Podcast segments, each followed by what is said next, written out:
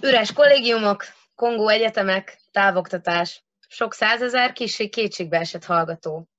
Vajon túléli-e a felsőoktatás a koronavírust? Erre a kérdésre keressük a választ. Én Kex vagyok, és ez itt a Hét Kredit.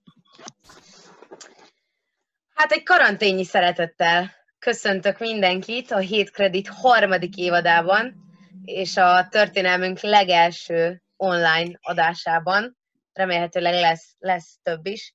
A végtelen szervezés és előkészület után visszatért a Hőok podcastje. Hát struktúraváltást ígértünk, ezt így szerintem meghoztuk. És hát köszöntöm azt a három csodálatos vendéget, aki itt van velünk. Ő nem más, mint Lackó, a Hőok elnöke. Szevasztok, drága hétközi hallgatók! Peti, az elnök helyettes. Ennyi. Üdvözlök mindenkit, bár az előbb egy kicsit lefagytál. Ugye a technika és Zele a rendezvényeket felelős elnökségi tag. Sziasztok! Na, ez az adás azért is különleges, mert ha esetleg Spotify-on vagy iTunes-on hallgattok minket, akkor javasoljuk, hogy menjetek át a YouTube csatornánkra, ugyanis most először videós tartalmat is adunk a 7 Credit podcastünknek, és hát ugye nyilván mindannyian a saját kis kecónkban vagyunk, a helyzetre való tekintette, úgyhogy srácok, talán kezdjük azzal, hogy hogy vagytok? Jól vagyunk, saját kis kecónkban, gyönyörű az élet, van feladat bőven, megpróbáljuk jól elfoglalni magunkat mind azokkal az érdekképviseleti feladatokkal, amiket a, az élet hozott ebben az új, egészen elképesztően furcsa helyzetben valamint hát mindig egyébként izgalmas egy új napra ébredni, mert sose tudja az ember, hogy milyen új online platformot kell kipróbálni ahhoz, hogy kommunikálni tudjon szeretteivel. Ma már ez a nyolcadik. Jól megy. Igen. Peti? Jó, mert én azt gondolom, hogy a legnagyobb tanulság a számomra az elmúlt három hétből az, hogy az a végtelen kilométer mennyiség, amit az ifjúságpolitikai és érdekképviseleti tevékenységeim során megtettem, az nem mondom, hogy felesleges volt, de vannak itt olyan innovatív technikák, amelyek a környezetvédelemben is tudnak segíteni, úgyhogy nekem ez az elmúlt három hét legnagyobb tanulsága. És jól vagyok. Ez fontos, ugye? Zele? Én is jól vagyok, köszönöm. Hát ö, már azt sem tudom, hogy néz ki a ház elejét, de hát, ugye jó ez a karantén. Amúgy minden oké. Okay. Kicsit Néha azért egy 10-12 lépést bele lehet rakni. Hogy, ne, hogy nem lehet jönni, menni, és a napi lépés átlagom az megáll 150-nél. Igen, a konyha és hálószoba távolság az, az hosszú lehet. Kétszer, egy nap. Kicsik az igényeid. Érzékeltétek azt amúgy, hogy többet tesztek a karanténban, mint amúgy? Nem. Nem. Hazudtalat. Igazából nem. De, mert tehát az egy napra uh, eső chips és csoki mennyiségem egy kicsit megugrott ahhoz képest, amikor még top atléta voltam, és napi szinten jártam edzegetni, fehérjézgetni.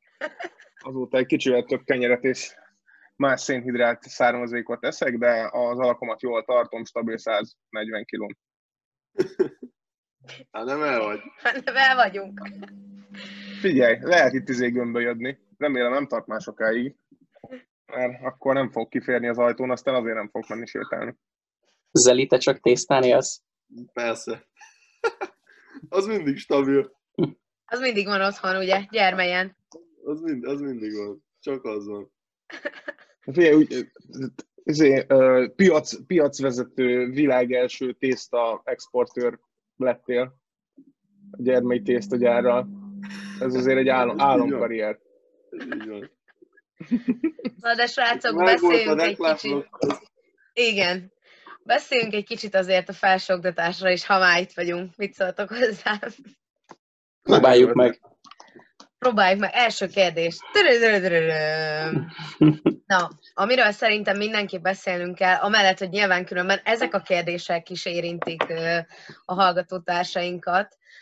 Szerintem fontos elsőként arról beszélnünk, hogy a szemeszter ezzel a távoktatás dologgal valószínűleg egy kicsit kitolódik. Valószínűleg, ugye? Vannak olyan ö, gyakorlati órák, amiket nem lehet távoktatásban megcsinálni. Itt szerintetek mi, mi, lesz, mi lehet a megoldás? Hát ugye itt nehéz azért jövőbe látó Nostradamusként megmondani ezt április 6-án, hogy mi lesz a szemeszter további folytatásával. Amit mi, mint hőok meg tudtunk tenni, hmm. hogy már rögtön a veszélyhelyzet kihirdetése után és az egyetemek bezárása után nagyon-nagyon rapid mód felvettük a kapcsolatot mind az, itt ugye három lába volt ennek a kommunikációnak, egyrészt összegyűjtöttük az intézményi hallgatói önkormányzatok elnökeit. Ez egy fontos lépés volt, mert megteremtődött egy olyan platform, ahol 50-60 hallgatói vezető percről percre tudta követni és megosztani azokat a, fontos híreket egy, egymással, ami nélkül az, az egész átállás az elején nagyon, ennél, ennél is kaotikusabb lett volna. Ez volt az egyik. A másik, hogy ezek az intézményi hallgatói vezetők nagyon szoros napi szintű kapcsolatba kerültek az egyetemvezetőkkel, hiszen a intézményi autonómia és intézményi ö, munkaszervezés szempontjából nagyon-nagyon fontos, hogy egy rektor kancellár hogyan képzeli el az új struktúrában az egyetemnek a működését, és milyen olyan keretrendszer kerül meghatározásra, amire eddig egyébként a magyar felsőoktatás történetében még nem volt példa. És a harmadik lába az információ begyűjtésnek és a munkaszervezésnek az magával a fenntartóval való kommunikáció volt, hiszen első körben az Innovációs és Technológiai Minisztériumtól közvetlenül vagy közvetlenül az operatív törzsen keresztül jöttek az információk, amik aztán szépen leszivárogtak a felsőoktatás bugyraiba és a, a hallgatói információs csatornákba ezek az infók kerültek be, és itt nekünk kell egy ilyen közvetítő, mint HÖOK, mint országos szervezet, egy ilyen közvetítő szerepbe lenni az intézmények, hallgatótársaink és a döntéshozók fenntartó irányába. És ugye itt nagyon-nagyon sok kérdés felmerült, tehát akár napi, napi szinten, mind egyébként az egyetemisták mindennapi életével kapcsolatban, mind pedig az oktatás szervezéssel kapcsolatban, amelynek egy altémája az, amit említettél, hogy mondjuk a gyakorlatorientált képzéseket ebben a fél évben majd hogy lehet befejezni.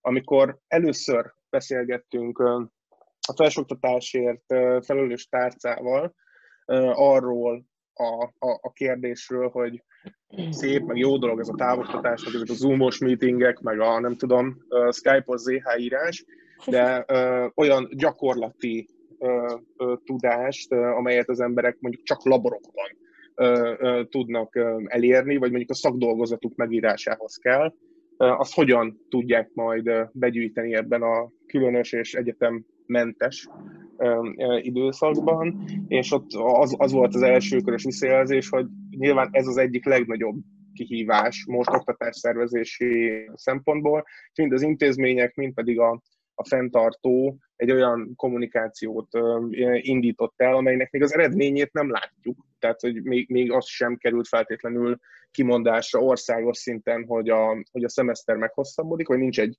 központi itiner arra vonatkozóan, hogy a nyári időszakban az oktatásszervezést azt hogy kell megvalósítani, de feltételezzük, hogy arra törekszik mindenki, ezt reméljük, meg mi, mint hallgatói vezetők is ezt próbáljuk meg kommunikálni az érintett szereplők felé, hogy a racionalitás és a józan ész mentén próbálják meg a döntéshozók és az intézmények is megszervezni az oktatást az elkövetkezendő időszakban, hiszen hogyha egy egyetemistának kell a labor, kell a gyakorlati tudás ahhoz, hogy megszerezze azt a tudást, ami a, a diplomájának az értékéhez szükséges, akkor azt valamilyen formában biztosítani kell. Itt szerintem a legnagyobb hm, bizonytalansági faktor egyedül az idő amire nem, nem tudunk még, még, még jelenleg választ mondani, hogy ez pontosan mikor történhet meg. Ami ugye azért sok szempontból így van. Hát abszolút, tehát hogy itt, hogy is mondjam, tehát azért ebből a problémakörből is látszódik, hogy a két legveszélyeztetettebb csoport, meg legbizonytalanabb helyzetben lévő csoport a felvételizőknek a csoportja, tehát azok a gimisek, akik most szerettek, vagy ha nem szerettek volna, de muszáj érettségizniük, és aztán egyetemre bekerülniük. Az ő helyzetük még nincs tisztázva, nyilván dolgoznak rajta a fenntartói oldalról, de még, még nem kaptak a hallgatók róla tájékoztatást.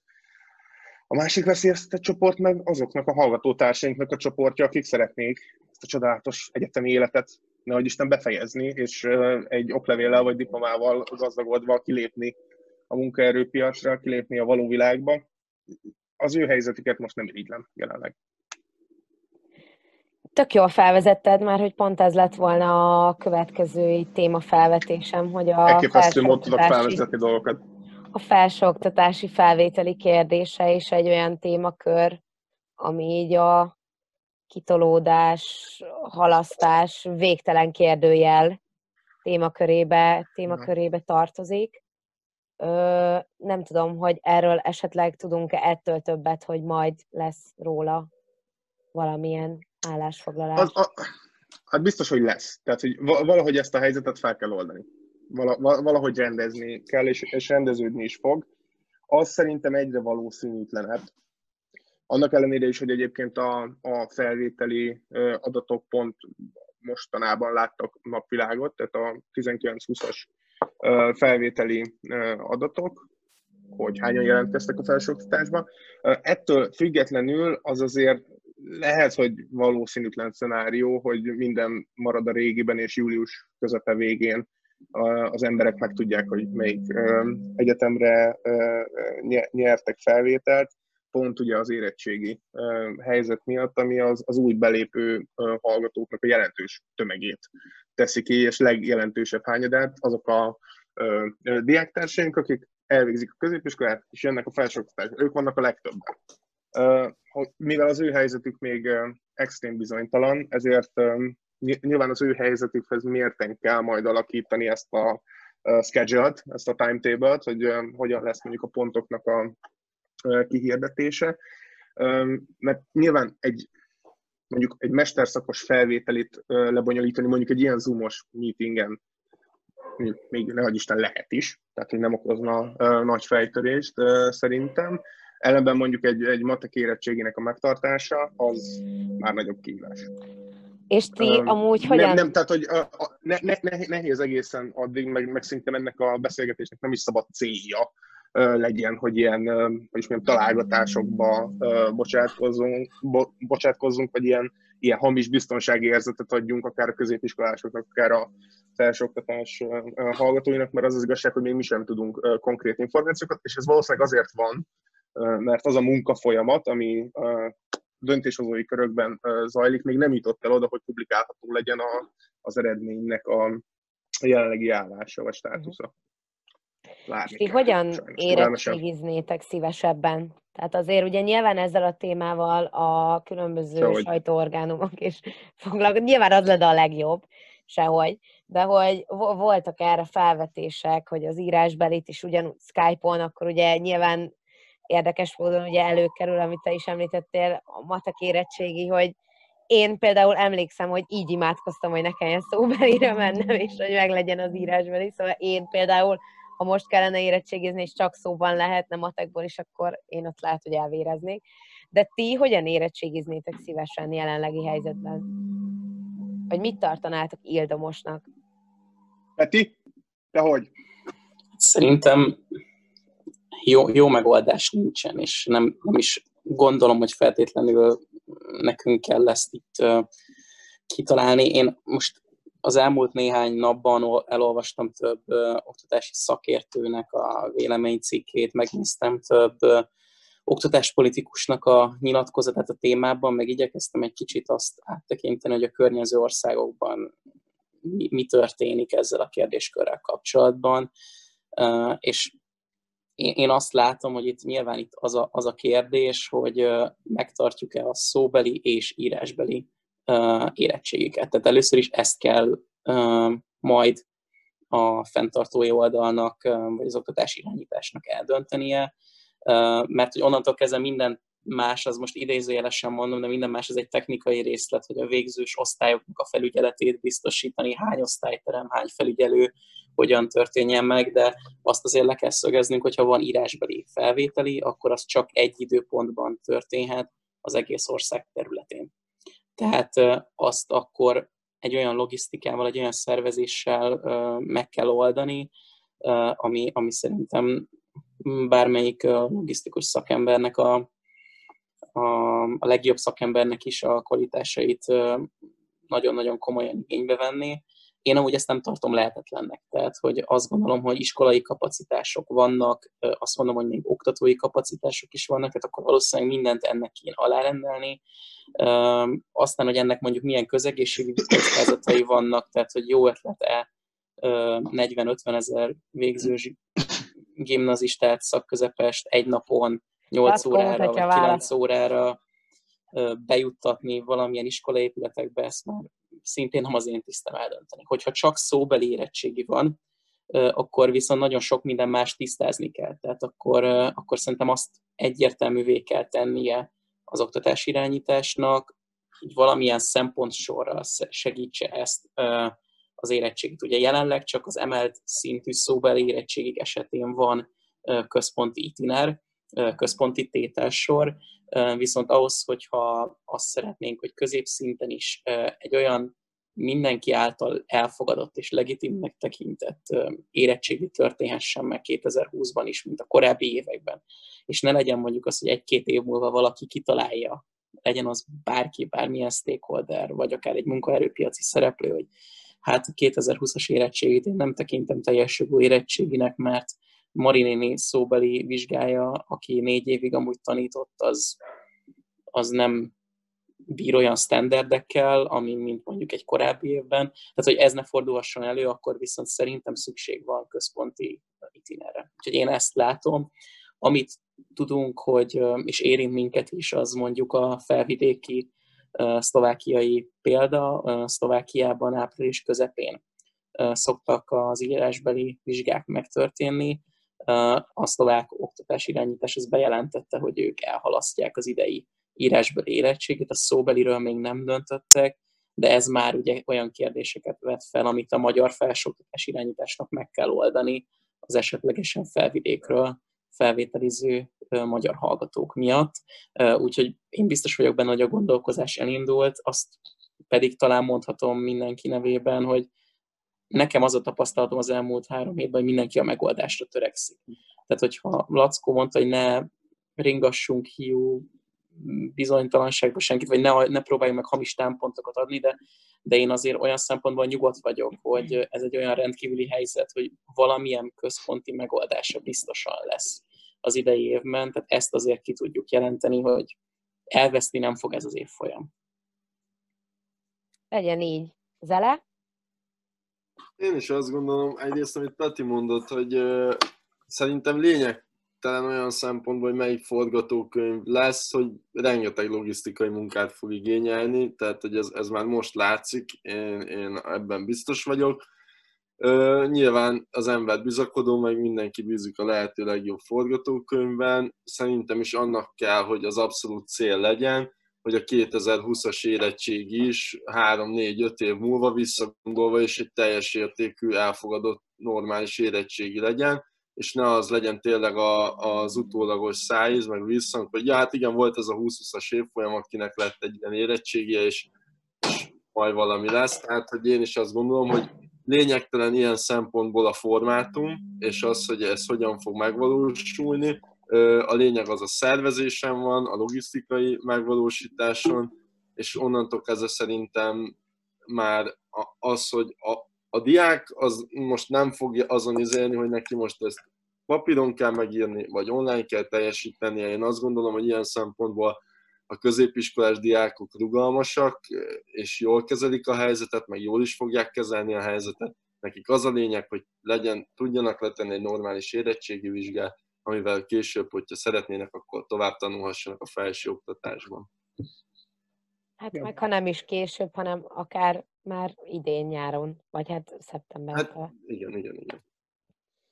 Lackó. Itt azért lá, lá, lá, látni, látni kell azt, hogy uh, amellett, hogy uh, messze menőkig egyetértek a, a, a srácokkal, hogy uh, mondjuk ami az online oktatással kapcsolatban is uh, felmerül nap mint nap, és, lehet olvasni beszámolókat, hogy azért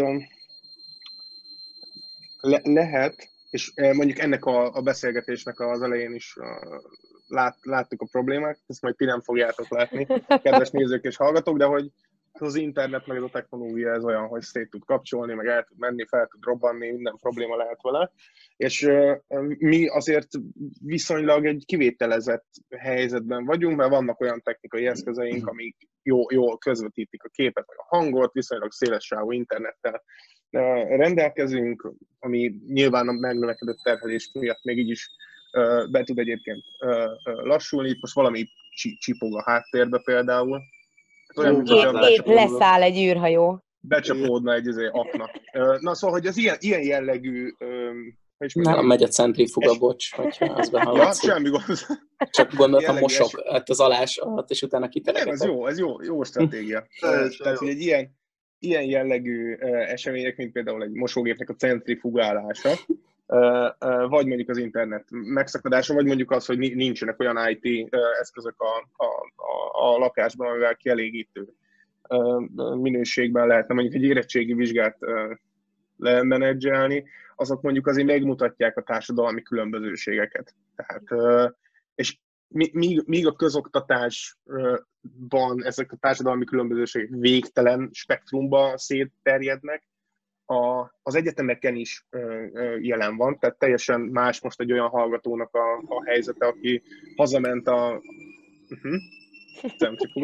aki, aki, aki haza, hazament a kényelmes 150-200-300 négyzetméteres családi kéróba, és legyenek mondjuk hárman, négyen testvérek, de mindenkinek van uh, külön szabálya, van egy kert, gyors az internet, menő a laptopja, uh, teljesen más dimenzióba tudja élvezni a, a távoktatásnak a, a, a minőségét, meg teljesen más lelkesedéssel és aktivitással tud becsatlakozni ezekbe a kurzusokba, vagy akár más lelkülettel tud vizsgázni, más lehetőségekkel, mint egy olyan hallgató, akit meg sajnos el kellett költözni a kollégiumából, hazament vidékre, rossz az internet, lassú a laptop, egyébként ugyanúgy 5 hatan vannak, csak egy 40 négyzetméteres panellakásba, ott más, más záróvizsgázni. Ez az igazság, és az a, és az a gond, hogy míg, míg ez ugye a felsőoktatásban pont azért, mert azért sajnos azt ki kell jelentenünk, hogy a, már a felsőoktatásban magába is egy társadalmi szűrőn keresztül ö, ö, jutnak ö, ö, be legnagyobb százalékban az emberek, tehát azoknak, akiknek ö, jó családi körülmények, jó szociális háló, jó suliból jönnek, tehát ők tudnak a, a felsőoktatásba ö, bejutni azért tömeges ö, számba. A közoktatásban ez nem igaz ö, mindenkire, ott sokkal több kisdiák van, sokkal több ö, szociális ö, helyzet, még a felsőoktatási nál is heterogénabb a, a, a közösség, és ott nem biztos, hogy tudunk egy ilyen, egy ilyen jó szájízű, pozitív, mindenki számára megfelelő ö, ö, megoldást kitalálni, mert, mert ez lehet, hogy nem, hogy is mondjam, egy ilyen egyszerű projekt kell, kell hogy legyen. Nekem ilyen, ilyen, ilyen, ilyen vegyes érzéseim vannak ezzel kapcsolatban, én nem akarok negatív lenni, csak ezeket ki kell mondani, hogy amikor azt mondjuk, hogy lesz megoldás, akkor azért azt tudni kell, hogy hát az a megoldás az lehet, hogy, hogy bicegni fog Nem mindenkinek néhány emberkének, vagy, vagy, vagy, vagy sok emberkének, és, ez, és ezt hozzá kell tenni, hogy nem rossz szándékból.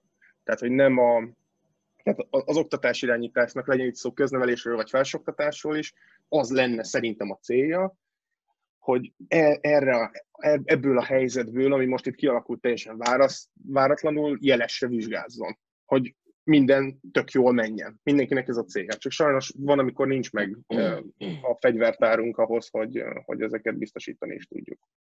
Arra láttok esélyt, hogy évismétlésre kerül sor a 12 esek körében? Hát ezt szeretné mindenki elkerülni. Én azt gondolom, hogy ezt szeretné mindenki elkerülni, és ez, ez a cél.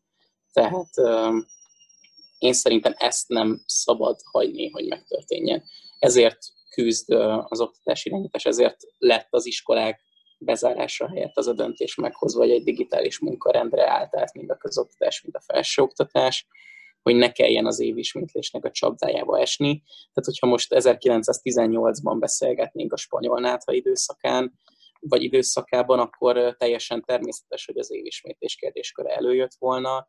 Nyilván most azokkal a, a buktatókkal, amiket a Lackó itt az előbb kifejtett, tehát azokkal a társadalmi különbségekkel és az abból fakadó gazdasági és infrastruktúrális lehetőségekkel és különbözőségekkel számolni kell, de azért összegészében azt lehet mondani, hogy Magyarország olyan helyzetben van, hogy valahogy meg kéne oldania neki egy ilyen ö, munkamódszert is, átmenetileg, tehát hogy hangsúlyozom, hogy átmenetileg, mert, ö, mert hogy innen majd egy visszarendeződésnek kell következnie, és ezen időszaknak a jó tapasztalatait azonban fel lehet használni, és be lehet építeni egy modern 21. századi oktatásba, legyen az köz- vagy felsőoktatás, de ez az átmeneti időszak, ez szerintem pont azért kellett, hogy létrejöjjön, hogy elkerüljük az évismétlést.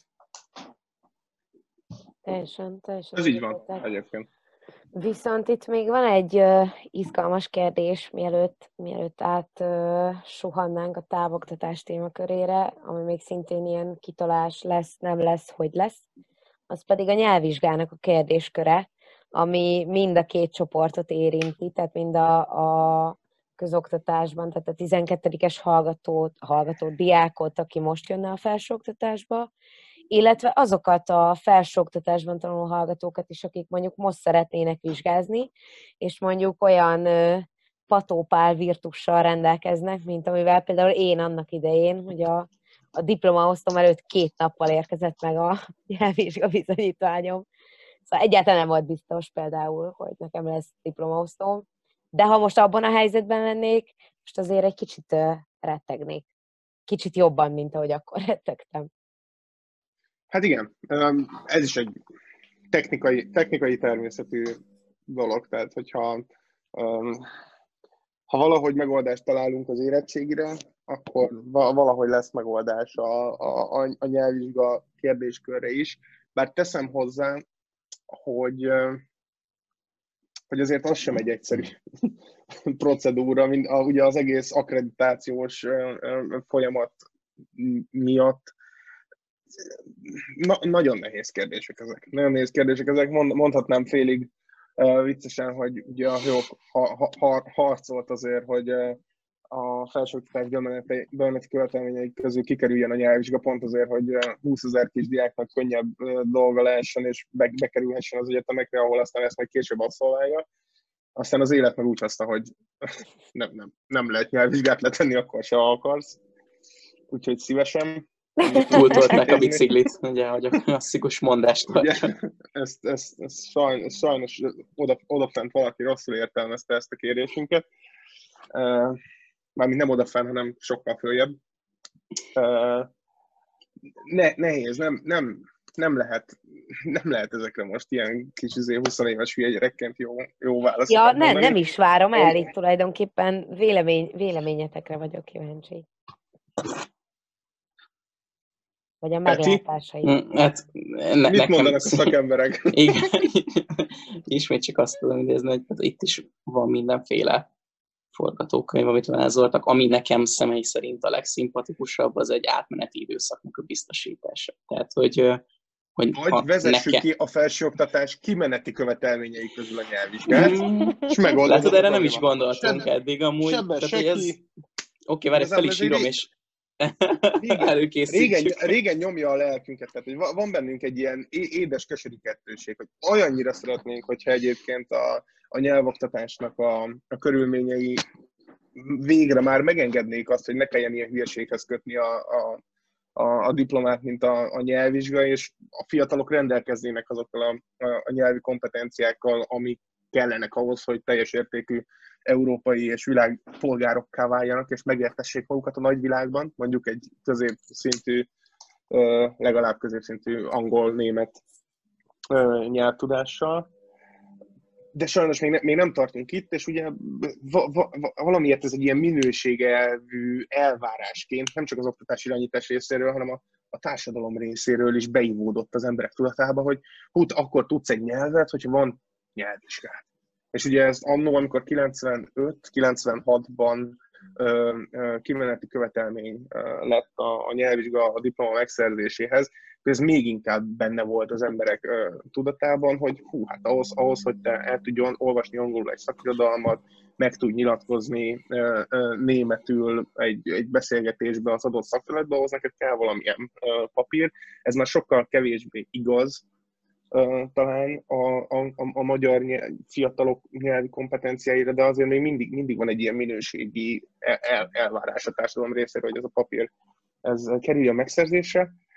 Talán most lenne itt a történelmi pillanat, hogy e, e, ezt a potmétert, hogy mennyire fontos, hogy legyen valakinek nyelvvizsgája, és hogy mennyire erős az intézményen belüli nyelvi kompetenciafejlesztés, ezt inkább az intézményi kompetenciafejlesztés irányába kéne eltolni, és legyen sokkal több angol, német, spanyol, olasz, francia Zoom meeting, tanuljunk meg jobban idegen nyelveket, és kelljen kevesebbet nyelvvizsgászni, talán ez lehet a jövő megoldása. Ez csodálatos záró gondolat. Na, hát ez jó, hogy ha, ha ez nem jön be, ez az idealista megközelítés, akkor nyilván a gyakorlat szempontjából talán az is elég, hogyha egy ilyen átmeneti időszak biztosításra kerül, de én felírtam, amit mondtál, Lackó, úgyhogy... Robban holnap az e-mail. Jó. Távoktatás. Volt már nektek távoktatásos órátok? Mióta működik ez a csodálatos rendszer? Nekem nem, én szerencsés helyzetben vagyok, mert szak, szakmai gyakorlatos fél éven volt. Szerencsés, attól függ, hogy honnan nézzük. Mert hogy, a, mert hogy nem voltak óráim, csak hogy én jelenleg pont a turizmus és rendezvényszervezés vonalon tanulok, és szakmai gyakorlati fél évemet töltöttem. Úgyhogy igen, ez is egy nagy kérdés volt hogy a sok egyetemen, hogy mi lesz a szakmai gyakorlatokkal Nálunk a Budapesti Gazdasági Egyetem azt a döntést hozta, amivel, hogy ugye az egyik fő irány, főleg a, a Kviken, az a, az a turizmus, és hogy mivel a hallgatók... Most erős, erős terület. 99%-ának lett konkrétan megszűnt a munkahelye egy héten belül, így nyilván mivel ez erő nem ők tehetnek, nem a hallgatók tehetnek, így függetlenül az elvégzett óra számtól az intézmény elfogadja a szakmai gyakorlatokat.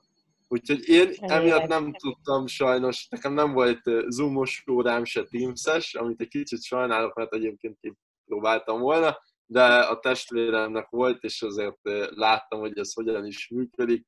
Rendkívül jó nézni, amikor a a barátnőjével puzzle és közben hallgatja az agrokémia fótéjait, szóval egyébként zseniális. Hát olyan, olyan kis élethelyzeteket lát az ember, főleg így itthon családon belül, hogy így tök jó, így elnevetgélek azért. Igen. Hát annyi, tehát az ELTE GT-in, hál' Istennek, a, az IT infrastruktúra már korona előtt is zseniális volt, tehát az, hogy Panoptóba felkerültek az előadások, lehetett letölteni óravázlatokat, szakirodalmat, minden felkerült digitálisan szinte, azért az látszik a, a, az átállásnak a minőségén is, hogy instant így megtörtént. Tehát azok a, az intézmények, meg azok a szakok, ahol alapvetően is erős volt a digitális kultúra, tehát hogy erre, erre nagy hangsúlyt fektettek, azok sokkal egyszerűbben átálltak intézményi oktatói részül a, a, a digitális oktatásra. ELTE GT mémzen egyébként zseniális mémek vannak a, a, a távoktatással kapcsolatban mindenkinek ö, ö, ajánlom. De azért azt lát, látni kell, hogy ö, ugye a, a Peti uh, centrifugájának minőségéhez has, hasonlóan azért nagyon nagy uh, eltérések lehetnek uh, abban, hogy me, mennyire idegesítő. Nagyon ez, hallatszik. Ez Mindjárt lejárt. Nem, nem nagyon bízom benne, hogy lassan ez, ez ad, ad, egy ilyen, ad egy ilyen feelinget, mindig tudom, hogy felsikít a centrifuga háttérben. Szóval, hogy az Ilyen másfél órás program, tehát, hogy... Mint a vészszínén olyan amúgy, Tehát az intézményeken belül nagy eltérések voltak, hogy ez a digitális kultúra a veszélyhelyzet előtt mennyire volt meg, és mennyire került implementálásra más, másfél hét alatt.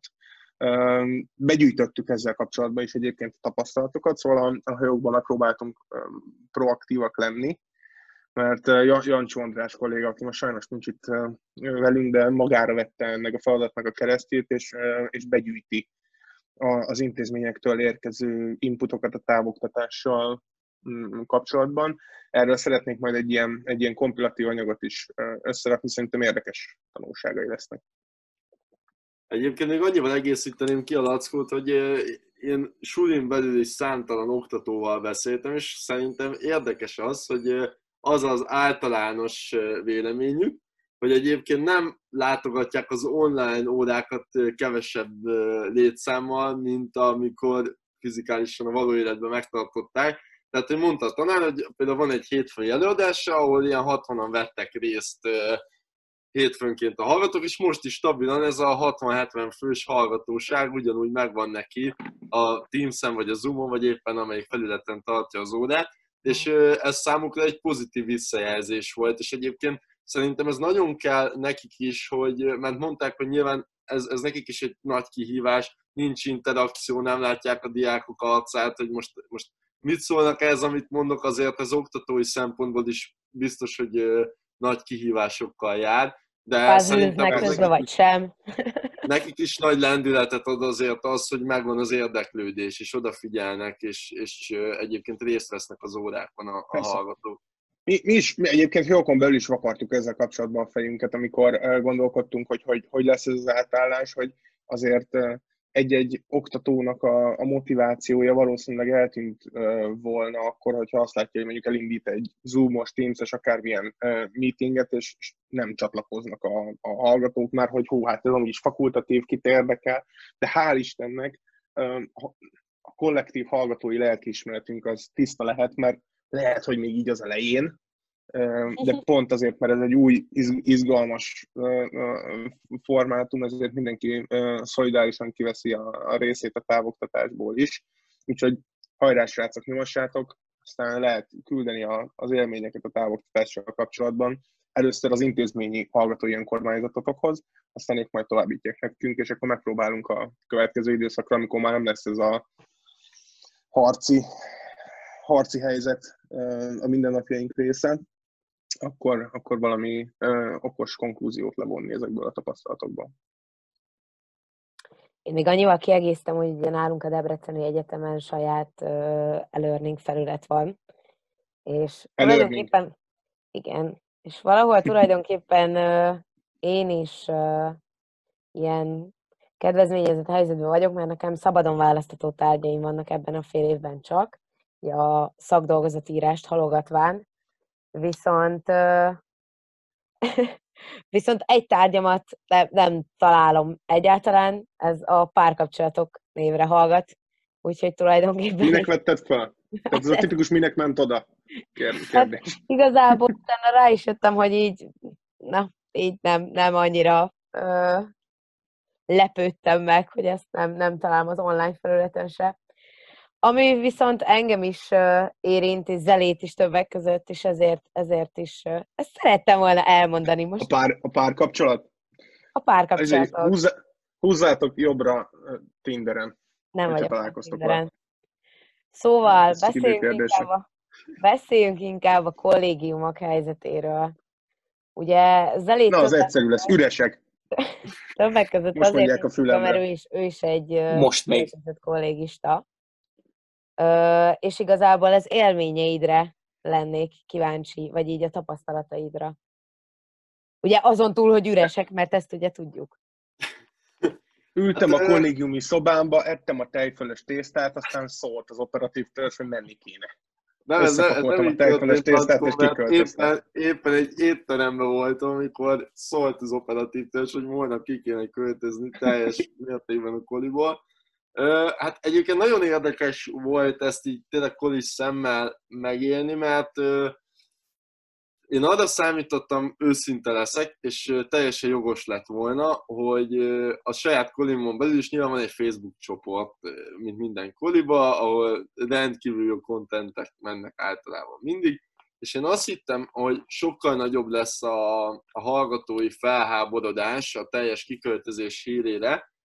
Ezzel szemben egyébként én azt tapasztaltam, hogy mindenki megértette azért, hogy ennek mi az oka, hogy, hogy ez azért az ő, tehát hogy az őket is szolgálja, és amúgy elfogadó volt ezzel kapcsolatban mindenki, és tényleg egyébként mindenki már hazament, ugye, és úgy lettek visszahívva, és tényleg az ország különböző pontjaiból, Sopronból, Nyíregyházáról, Kecskemétről jöttek vissza hallgatók, és egyébként tök jó kedvű volt a, a kiköltözés hangulata, ilyen érdekes volt megélni azt, hogy a szülőket például nem engedték be a kollégium épületébe, kint vártak a szülők a, a gyerekeikre, hogy hozzák a cuccokat, és az ajtóból már tudtak nekik segíteni pakolni.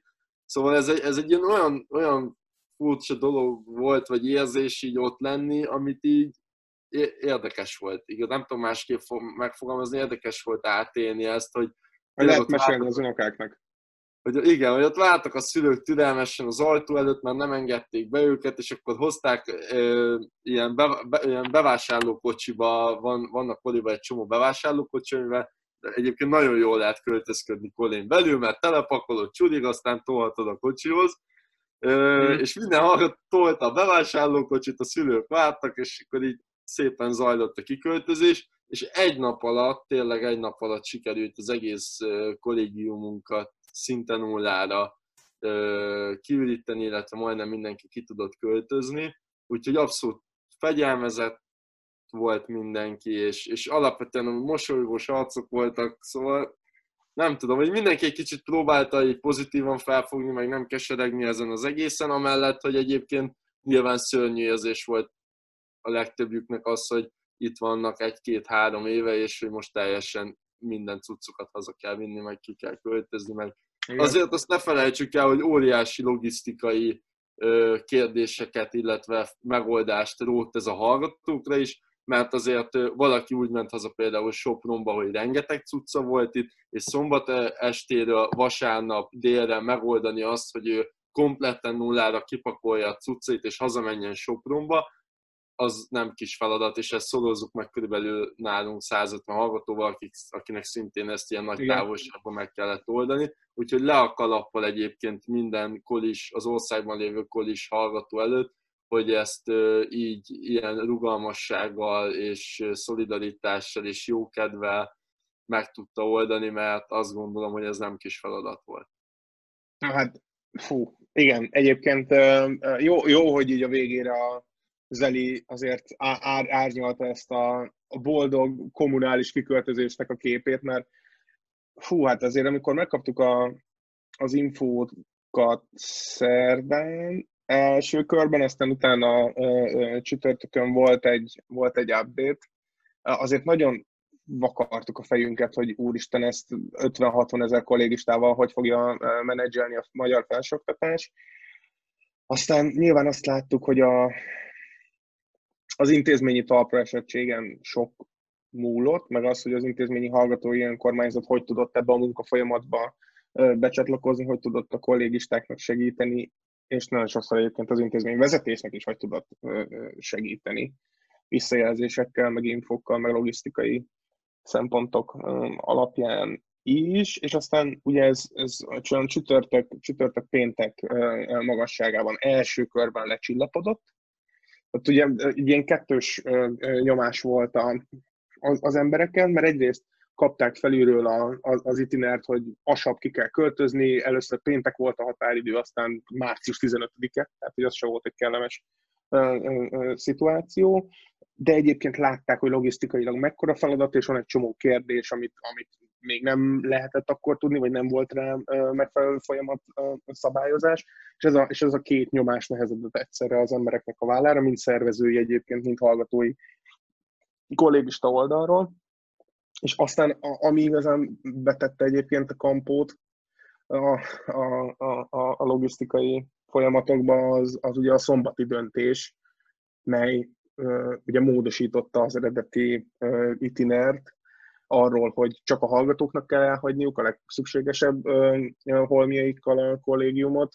Szombati döntés meg az volt, hogy teljes kiköltözés, és akkor ott, amit a, a, a, az Elena kolléga is említett, ez a csiki-csuki oda-vissza utazgatás, hát azért az, az megterhelte a hallgatói lelket, meg a, a hallgatók családjának a, a vasárnapját az látszódik, hogy hál' Istennek egyébként ez a kollégium kiköltözés viszonylag problémamentesen megtörtént.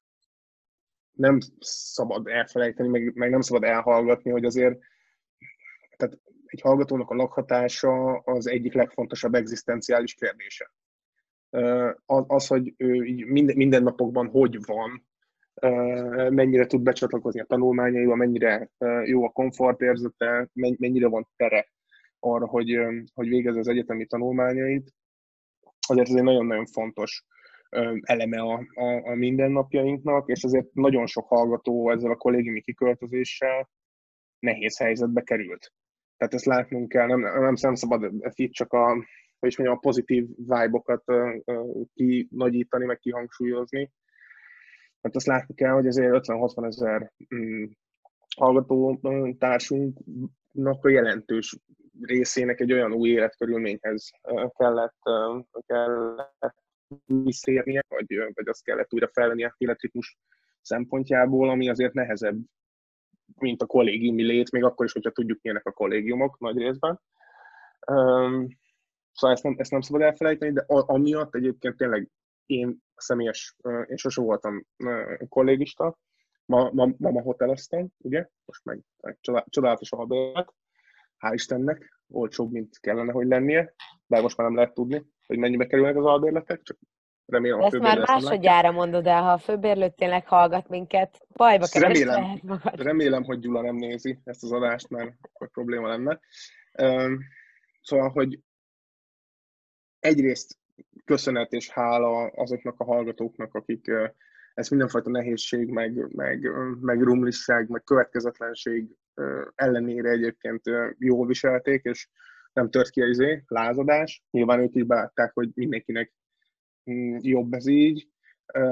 Köszönet azoknak a hallgatói képviselő kollégáknak, akik nagyon sokat segítettek ebben a kollégiumi kiköltözési procedúrában.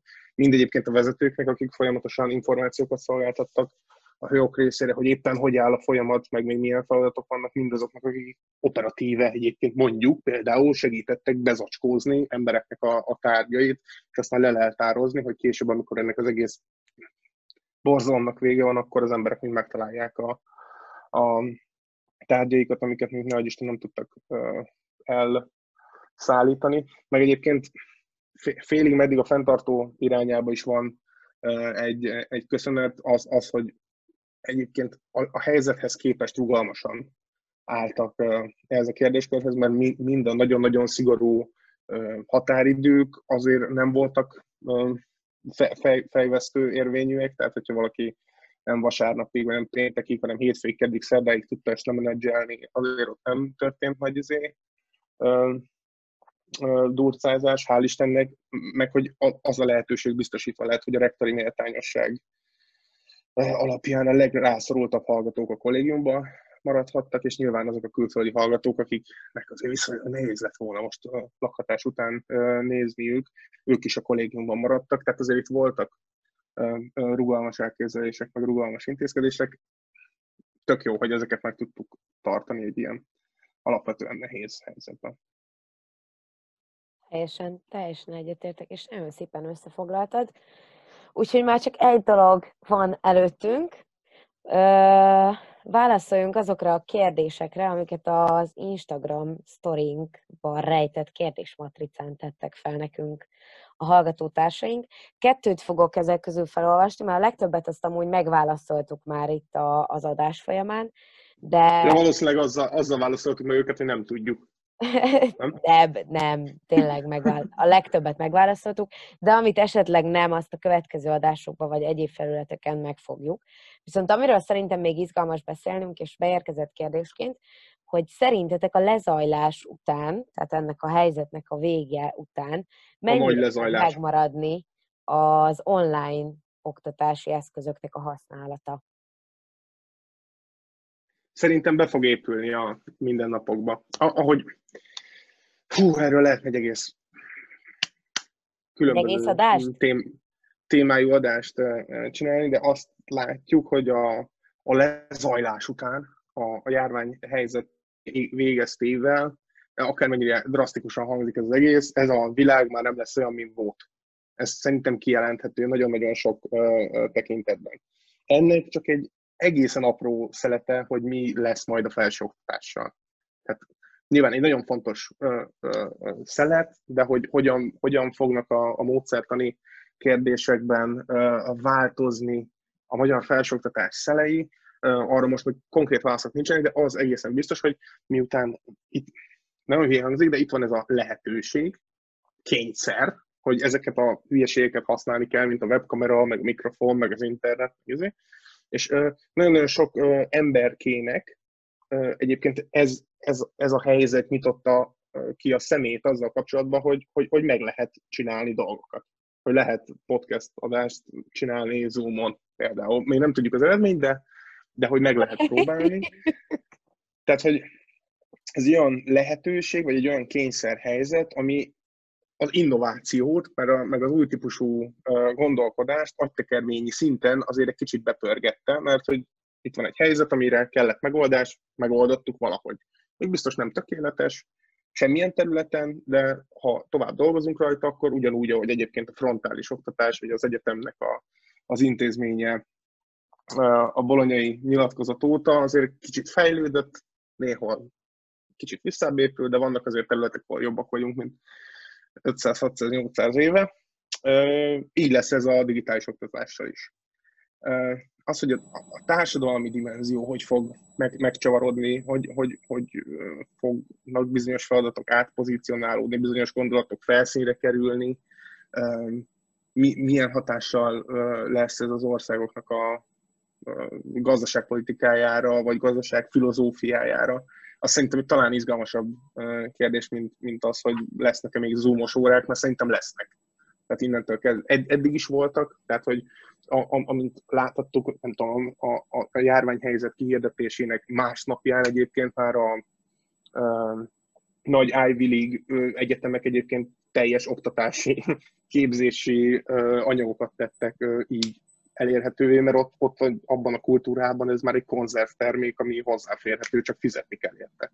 Itt még egy kicsit tanuljuk azt, hogy hogy működik a Zoom meg a Skype, de valószínűleg ez a folyamat most ettől begyorsul. Úgyhogy röviden a kérdésedre a válasz, igen. én, én amúgy abszolút egyetértek azzal, amit mondtál, Lackó, hogy ennek az, tehát szerintem, ami ezután jönni fog arra, arra a szakkifejezés, ez a blended learning, ugye ez a kevert oktatás, vagy kevert tanulás, szervezési mód, amikor nem e-learningről beszélünk, hanem egy vegyes offline és online módszereket, módszertanokat tartalmazó oktatási formáról van szó, és hát azt én, én a Lackó ilyen nagyobb társadalomfilozófiai kérdését is tovább szálaznám. Teljesen, te, teljesen véletlenül mentem bele, elragadtam. De nem, nem, nem, szerintem, szerintem nagyon izgalmas, mert, mert, mert komoly következményei lesznek a felsőoktatásra vonatkozóan is, tehát hogy én abban hiszek és abban bízom, hogy fel fog értékelődni az oktatás és azon belül a felsőoktatásnak a szerepe, pont azért, mert kinyíl, kinyílhat mondjuk ez a mező olyan társadalmi csoportok számára is, akik mondjuk eddig nem tudtak mobilitási lehetőségeik miatt belépni ebbe a közegbe, és pont az, hogy nem tudom, én a kurszérán most éles kurzusokat hallgatok unalmas perceimben, középkori katedrális építészetről, de hogy, hm. hogy azzal kell számolnunk, hogy bizonyos kultúrákban, de Dél-Koreában én úgy tudom, hogy a kurszéren több mint fél millió regisztrált felhasználó van csak Dél-Koreából. Tehát Dél-Koreában az már a társadalom mindennapjává vált, hogy fölültél a metróra, és amíg mentél a munkába, addig egy kurszérás, nem tudom, Harvardos kurzust teljesítettél, és utána mondjuk azt a LinkedIn profilodba beépítetted, mert hogy ilyet is tudom, hogy a kurszéra, hogy te azt a kurzust elvégezted, és azt a tudást, amit megszereztél, azt a későbbiekben valamilyen formában hasznosítottak. Tehát, hogy az innováció szerintem most egy nagyon komoly löketet kapott, és, és szerintem itt a hőoknak is az lesz amúgy majd a feladata, hogy minél több pozitív eredményt azt átmentsen a poszt-koronavírus világba. Csodálatos, csodálatos volt. Ez a, a centrifuga hang pedig még jobb Le, mellé. Ennek a, a, mono, a monológnak a végére le is szállt a űrhajó. Az innovációs űrhajó becsapódott. Na, és még egy Insta kérdés. Várjál, Zele, Zele Jaj, bocsánat. Zele, Zele. Mi a véleményed erről? Én abban bízom egyébként, nem tudom, én amúgy őszintén bízom abban, hogy amit Peti és Lackó felvázolt, és hogy tényleg a felsőoktatásnak úgy alapvetően az oktatás észnél lesz, és profitál ebből a helyzetből, és felhasználja majd a, a most kényszerszerűen megszerzett tudást a jövőben is, és alkalmazni fogja. Én ebben őszintén bízom, és nagyon remélem, mert tényleg most talán kellett egy kicsit ez a, ez a kényszerhelyzet a, a magyar oktatásnak, hogy kötelező legyen most. Nincs választás, most fejlődni kell, menni kell előre, és szerintem, hogyha nem lett volna most ez a helyzet, akkor ez ki tudja, lehet, hogy tíz év is kell, hogy eljussunk oda, ahol mondjuk ma tartunk egy hónap után.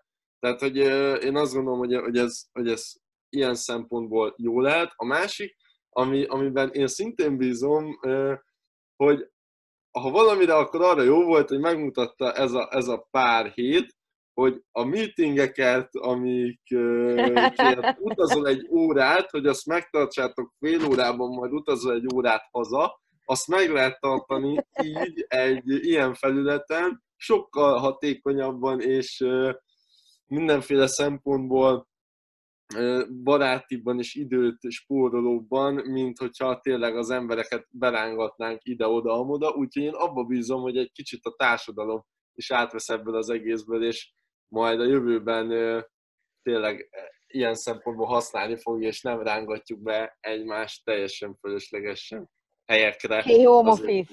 E, e, ne, nem, nem. Ez annyit szeretnék hozzátenni, hogy nyilván a, a racionalitás mértékét meg, megtartva egyetértek ezzel a statementtel, de azt semmilyen fajta világjárvány nem fogja felülírni, hogy az emberek közösségekben működnek jól. És a digitális közösség az nem az a közösség, amikor mi leülünk négyen egy asztalhoz, és egy kávé, cigi kombó mellett megbeszéljük a dolgokat. Tehát ez egészen biztosan nem ugyanaz. Lehet, hogy az egyik időhatékony, lehet, hogy munkaszervezés szempontjából is hatékony, de az, hogy emberek szeretnek egymás társaságában lenni, közelségében, tisztelt kivételnek, nem mindenkinek szeretnek, meg nem mindenki szeret társaságban lenni, de azért az emberek nagy többsége szereti face-to-face látni zelenákat, amikor beszél hozzá, meg, meg, meg látni ezt az elbűvölő ö, ö, ö, mosolyát. Nyilván jó ez Zoomon is, csak én azért remélem, hogy, hogy, hogy nem helyeződik át túlzottan a hangsúly arra, hogy innentől kezdve, hogyha lesz valami közösségi happening, meeting, legyen ez szakmai, vagy legyen ez, nem tudom, napi szintű beszélgetés vagy találkozás, akkor ne, ne legyen az a csípőből a válasz, hogy hát ezt annó is meg tudtuk csinálni Zoomon ezután is, mert igazából, ha őszintén akarunk lenni, ezen a hülyeségen zajlik már így is az életünknek a 99%-a, még koronavírus előtt is. Egyébként az emberek, amikor fizikailag mozogtak jobbra-balra, akkor más se látták, csak hogy így görgetik az Instagramot, és nem történik semmi. És Ahelyett, a... hogy elvégeznének egy kurzust a élen, ugye? Így van, így van. Tehát az emberi életnek azért rengeteg szépsége van a telefon, meg IT, meg internetmentes világban.